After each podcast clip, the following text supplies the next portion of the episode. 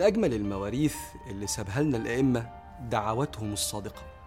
كانت تخرج من قلوب مفعمة برؤية ربنا وحبه سبحانه وتعالى. وكان في دعوات تطلع منهم ارتجالا ما كانوش محضرينها. لو حد سألهم ادعي لنا مثلا يا مولانا ولا ادعي لنا يا شيخنا. كانت بتعبر الدعوات دي عن مشاعرهم تجاه ربنا ونظرتهم من هو الله في حياتهم.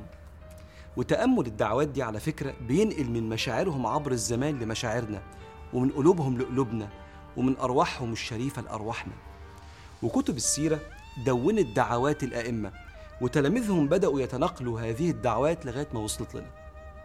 من هذه الدعوات دعوة الإمام التقي الرقيق والعالم الكبير إمام أهل السنة الإمام أحمد بن حنبل. أبو جعفر ده أحد تلامذته كان عند الإمام أحمد فقال له ادعي لنا. فدعا. اسمع. قال اللهم إنك تعلم أنك لنا على أكثر مما نحب. فاجعلنا لك على ما تحب. اللهم إنا نسألك بالقدرة التي قلت بها للسماوات والأرض إيتيا طوعا أو كرها. قالتا أتينا طائعين أن توفقنا لمرضاتك. اللهم إنا نعوذ بك من الفقر إلا إليك ومن الذل إلا لك. احتوت الدعوة على آداب الدعاء الثلاثة. الثناء على الله الدعاء بما يوافق مراد الله وإظهار الاحتياج والفقر الفقر إلى الله. بدأت بالثناء على الله. وعلى فكرة الثلاث آداب دول لو حققتهم إن شاء الله أبشرك باستجابة ربنا لدعوتك مجيب الدعاء سبحانه وتعالى. بدأت بالثناء على الله. تخش على ربنا بتذكر فضله أولا. بيقول له يا رب إنك تعلم أنك لنا فوق ما نحب. يا رب انت عطائك أكتر مما طلبنا. ورحمتك أوسع من ذنوبنا ومعاصينا. أنت فوق ما نحب من العطاء أعطيتنا خير ما سألناك. وتدخلت بحكمتك فحجبت عنا شر ما سألناك. وعجلت لنا اللي فيه النفع يا رب. وأخرت عنا اللي بيأذي نفسنا يا رب. وكنت دايما فوق ظنوننا مش بس عند ظنوننا ده أنت دايما يا رب أحسن مما نتوقعك سبحانه وتعالى. اللهم إنك تعلم أنك لنا على أكثر مما نحب. فاجعلنا لك على ما تحب. يا رب إحنا عارفين إنك لا تعصى إلا بعلمك ولا تطاع إلا بإذنك. فادينا الإذن. افتح لنا أبواب الطاعة.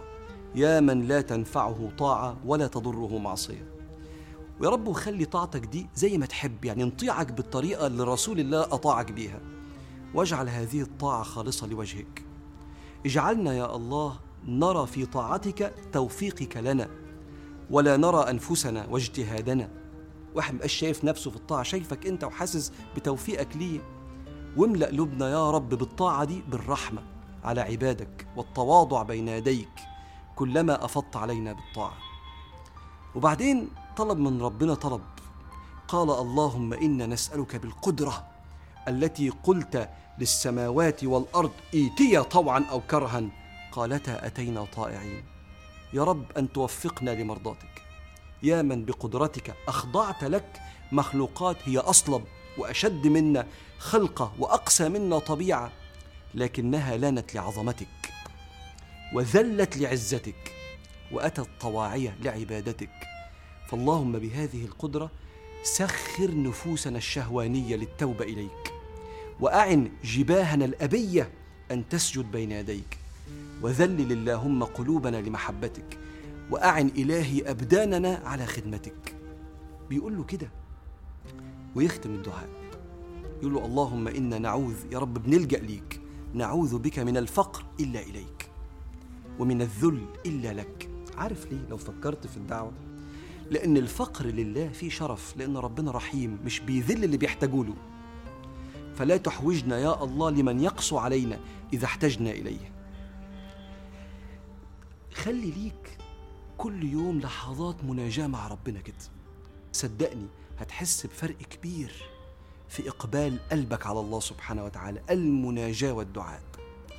فاللهم يا رب العالمين وسع علينا حتى لا تمتد أيدينا إلا إليك ولا نتوكل بقلوبنا إلا عليك.